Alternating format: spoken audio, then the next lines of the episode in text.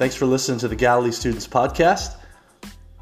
We exist to help students love God, love others, and serve all.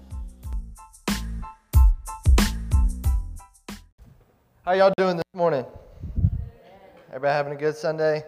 Everybody have a good weekend? Anybody watch the dogs yesterday? Dogs won yesterday. Go dogs, right? Awesome. All right, so this Sunday, we are starting a new series. We're going to start looking at the fruit of the Spirit, all right? And we're going to be taking them one Sunday at a time, just looking at one lesson for each one, talking about it, talking what the Bible says about it, what Jesus says about it. And this morning, we're going to start by looking at the very first one, and is love. And I want to begin by asking the question of what is love, right? We have seen or heard many different uses for the word love. Right? Their love is this feeling we can have for someone like close family or friends or someone you might be in a relationship with. It is also a feeling we have for different hobbies, items, movies, books, stuff like that. Love is something you can show someone through action, whether it's being there for them in a hard time or always having their back. And there are so many other ways that we can express the word love. When you look at Webster's dictionary, it defines love in several different ways. The first way is it is a strong affection for another person arising out of kinship, personal ties, or from sensual desire. The second one is the object of attachment or devotion, which would be like saying like you love ice cream, you know, or you love food, some type of food. Um, I love food. Um, the third one is it's an unselfish, loyal, and benevolent concern for the good of another. So this could look like the father, fatherly concern that God has for humankind. It could be brotherly concern for others, or it could be a person's adoration of God. But without a doubt, love is the central component of our Christian faith. Our faith is grounded in the fact that God loved us so much that he was willing to send his son to die on the cross for us so that our sins could be saved. The two greatest commandments of Scripture are that we love God and that we love each other. The words love, loved, or loving appear over 650 times in Scripture. And love is the first thing listed as being a fruit of the Spirit. All right, so we can kind of see and feel the importance behind the word love, the action of love, just behind these stats we've gotten. You see, but much that is called love in our modern society doesn't really resemble or have a relationship with the kind of love that God has that God shares, how He would define love. You see, we don't always get to see many examples of the holy kind of love that God has and that He desires from us. But this morning, we're going to take a look at a passage in 1 John, and I really hope that we can get a feel for how God wants us to see love, right? And how we should see love, and how love should play a part in our lives. We're going to be looking at a passage in 1 John. It's 1 John 4 7 through 21. And in this passage, we're going to break it down and we're going to kind of look at five different dimensions or ideas for the word love that we get from John here in 1 John. All right, so let me, let me flip over there. We're going to start there right now. Um, the first one we're going to be looking at is 1 John chapter 4, verses 7 through 8. And they say, Dear friends, let us love one another for love comes from God. Everyone who loves has been born of God and knows God. Whoever does not love does not know God because God is love. All right? So God is love. All right? This does not mean that love is God. Okay? Love does not define God. God defines love. And because God is love, because you have this being who is so powerful, right, and all loving, because he is like that, Whoever shares in him, whoever is a part of him, whoever has a relationship with him, will also be able to share and pass on that same love. It's simply a fact. It's a reflection of the reality that where there is love, God is present, right? And where there is not love, God is absent. All right? God and love, they are two in one. But the fact that two people love each other, right? You have a husband and wife. The fact that these two people just love each other, that doesn't really make it the holy and divine love that we see from God. You see, love as Christians understand it, it's not a human achievement, right? The divinity of God's love is nothing that us as humans can understand and give off. It's more of a gift, right? It's a gift from Him. It's, it's something that we have been given, right? It's something that we have the opportunity to share as long as we do it through Him. So when you look at when you look at God and you look at His love, you see someone who doesn't love us because He finds us worthy to love. Right? God does not find us worthy to love. We have not done anything that should make Him love us. Right? In fact, we have done things that should make Him not love us. His love for us doesn't depend on what we are or who we are, right? His love is equal. He loves everybody the same. He loves us because it's in his nature, and he loves us just because that's the kind of God that he is, right? It's the kind of father that he is. He wants to be a God and a father who loves, who guides, who leads. This kind of love is not found everywhere or really anywhere between us humans. We know it only because God showed it when He sent His Son to die on the cross for our sins. Right? That is, that is the version of God's love that we have seen and that we know and that we should be appreciative of. The second one, we're going to look at how love initiates. We're going to look at verses 9 through 12 here. And it says, This is how God showed his love among us. He sent his one and only Son into the world that we might live through him.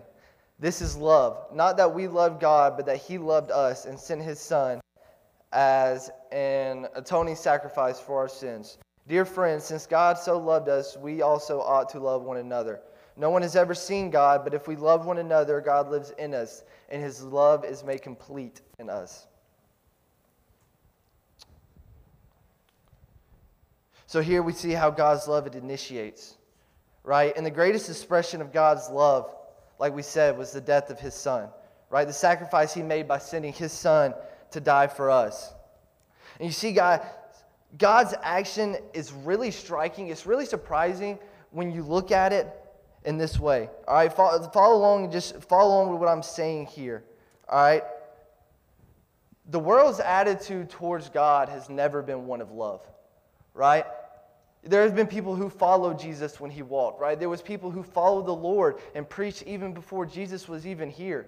But when you look at the world as a whole, it has never fully shown God love, right? It has never done that.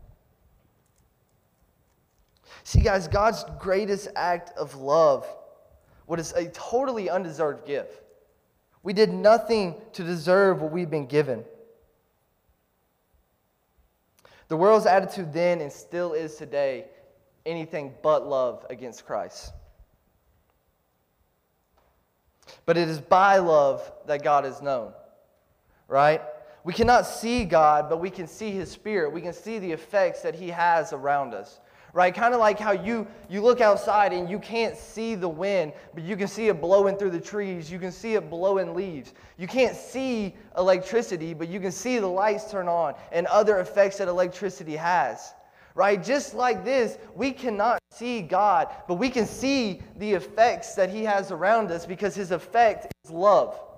Right? When we around us and we see love and lives around us in our lives, it is God working in our lives. It is God working in the lives around us. When you look at relationships in society, they look a lot more like a collaboration or like a partnership, I guess you could say. You know, like if you're nice to me, I'll be nice to you. You know, this person invited me to lunch, so I'm going to invite them to lunch.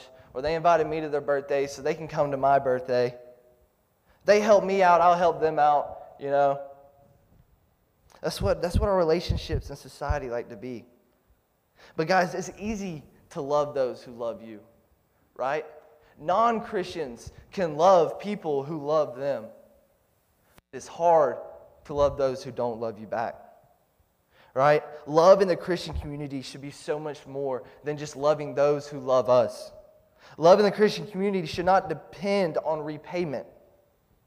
We are to take the initiative of loving, even when the ones we reach out to, even when the ones that we love don't love us back.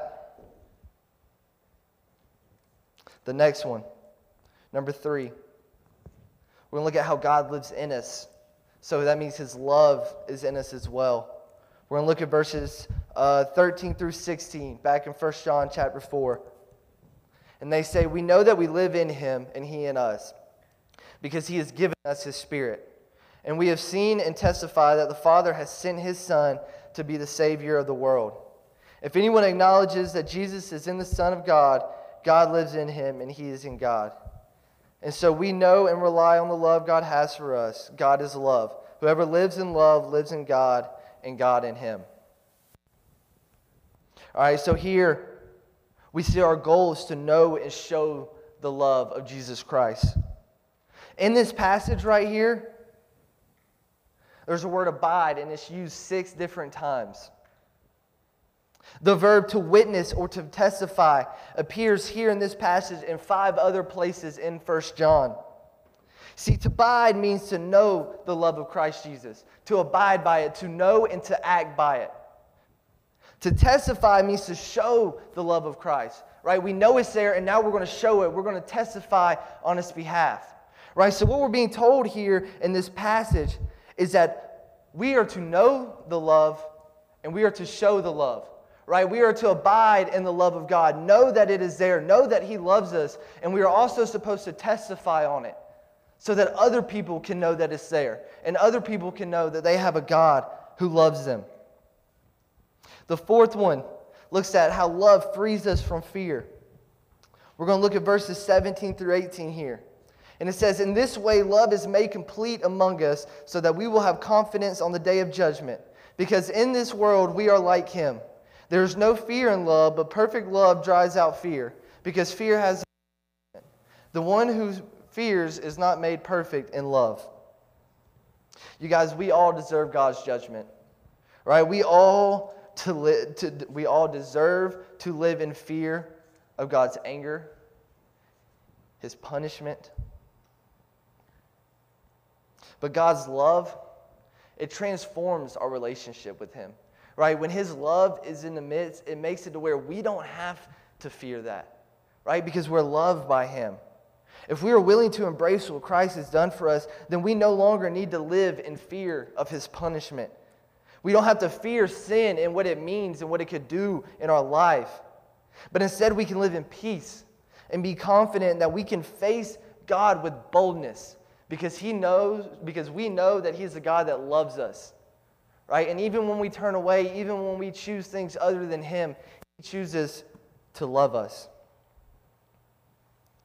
The last one here, the fifth one, looks at how love is our proper response to God. We're going to finish up his passage here, looking at verses 19 through 21. And they say, We love because he first loved us.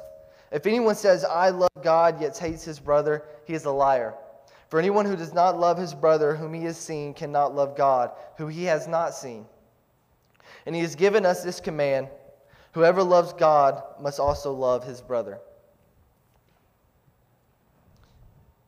See, guys, in this passage right here, we see that what God does ought to determine what we do.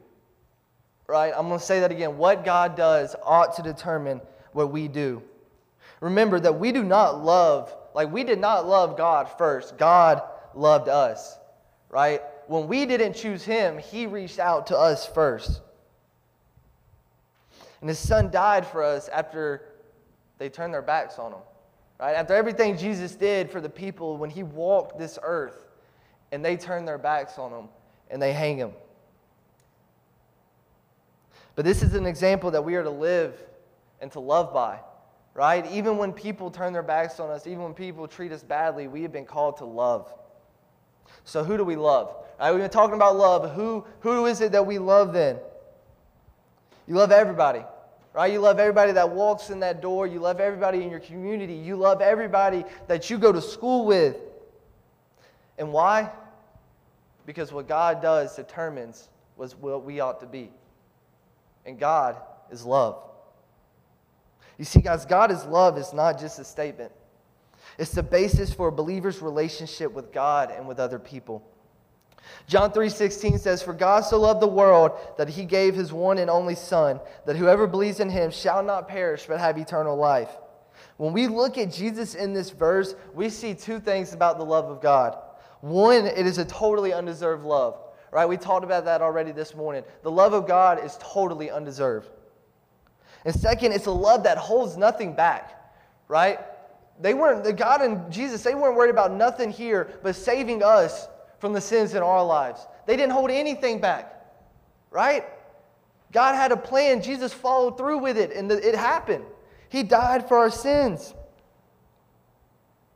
The only reason why our sins have been forgiven, the only reason why we have the opportunity to live eternally, the only reason why we have the opportunity to even grow a relationship with Jesus is because we have a Father who looked down at a bunch of broken, lost, sinful people and chose to love. As I wrap up here, I really hope you just tune in here and listen to this last little bit. You guys, love, like I said, is such an important part of the Christian life. Right? And love, it is the ultimate test of our spiritual life. Right? When you think of God on a spiritual level, the first thing that should come to your mind is love. See, it's a test to see if we have the ability to put our pride aside and choose to love other people. Not just speak on it, but do it, right? Even when they don't deserve it, even when they don't show love back, when they lie, they cheat, they put someone else before you. Through all the obstacles, we are called to love because without love, we have nothing. All right? 1 Corinthians 13 1 says, If I speak in the tongues of men and of angels, but I have no love, I am only a resounding gong or a clanging cymbal. If I have the gift of prophecy and can fathom all mysteries and all knowledge, and if I have a faith that can move mountains, but I have no love, I am nothing. You guys, Jesus did not simply preach the love of God, He proved it through how He interacted with others. He proved it with how He spoke to them, how He listened to them, how He cared for them, how He led them. And He especially proved it when He gave His life for us on the cross. And He expects us to do the same. You guys, when we abide in Christ, we will abide in His love. And by abiding in His love, we will be able to share that love with the people around us.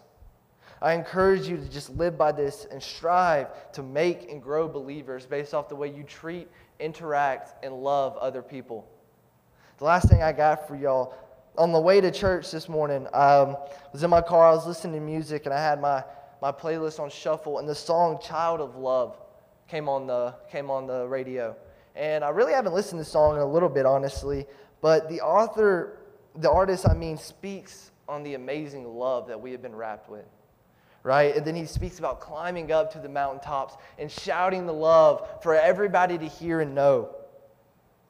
You guys, we are loved.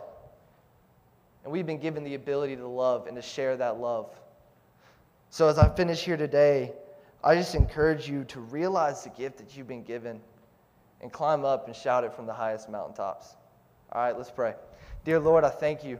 I thank you so much for the many blessings that you've given us in our lives. I thank you for Sunday mornings and the opportunities that we have to come in here and just dive into your word, Lord. Most of all, though, I thank you for love. I thank you for the love that you've shown us over and over again and the love that you showed us through sending your son to die on the cross for our sins. In your name I pray. Amen.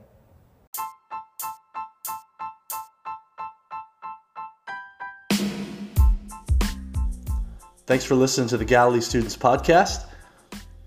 We exist to help students love God, love others, and serve all.